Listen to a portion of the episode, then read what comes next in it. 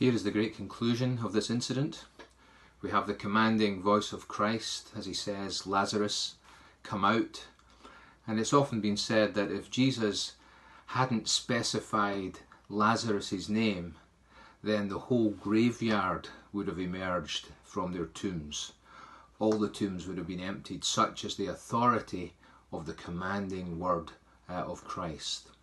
This is the third miracle when Jesus raises somebody from the dead, and there's a progression in this. Jairus' daughter had just died when he raised her. The widow of Nain's son was in his coffin on the way to the graveyard when he touched it and raised him. Lazarus has been dead for four days when this takes place. And the power of Christ is seen in this great miracle.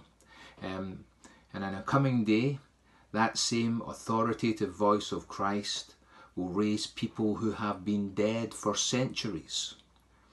And it reminds me of the words that he said in John chapter 5, verse 25, that uh, there is coming a day when who, all who are in the tombs will hear his voice and come out. Those who have done good to the resurrection of life, and those who have done evil to the resurrection of judgment. And this is a prefigurement of that, the awesome power of the command of Christ. This is the seventh and final sign that John chooses for us here. Um, and we're seeing that Christ has power not just over the elements and nature or over disease, but he has got power over death himself. And that is who we entrust the keeping of our souls to.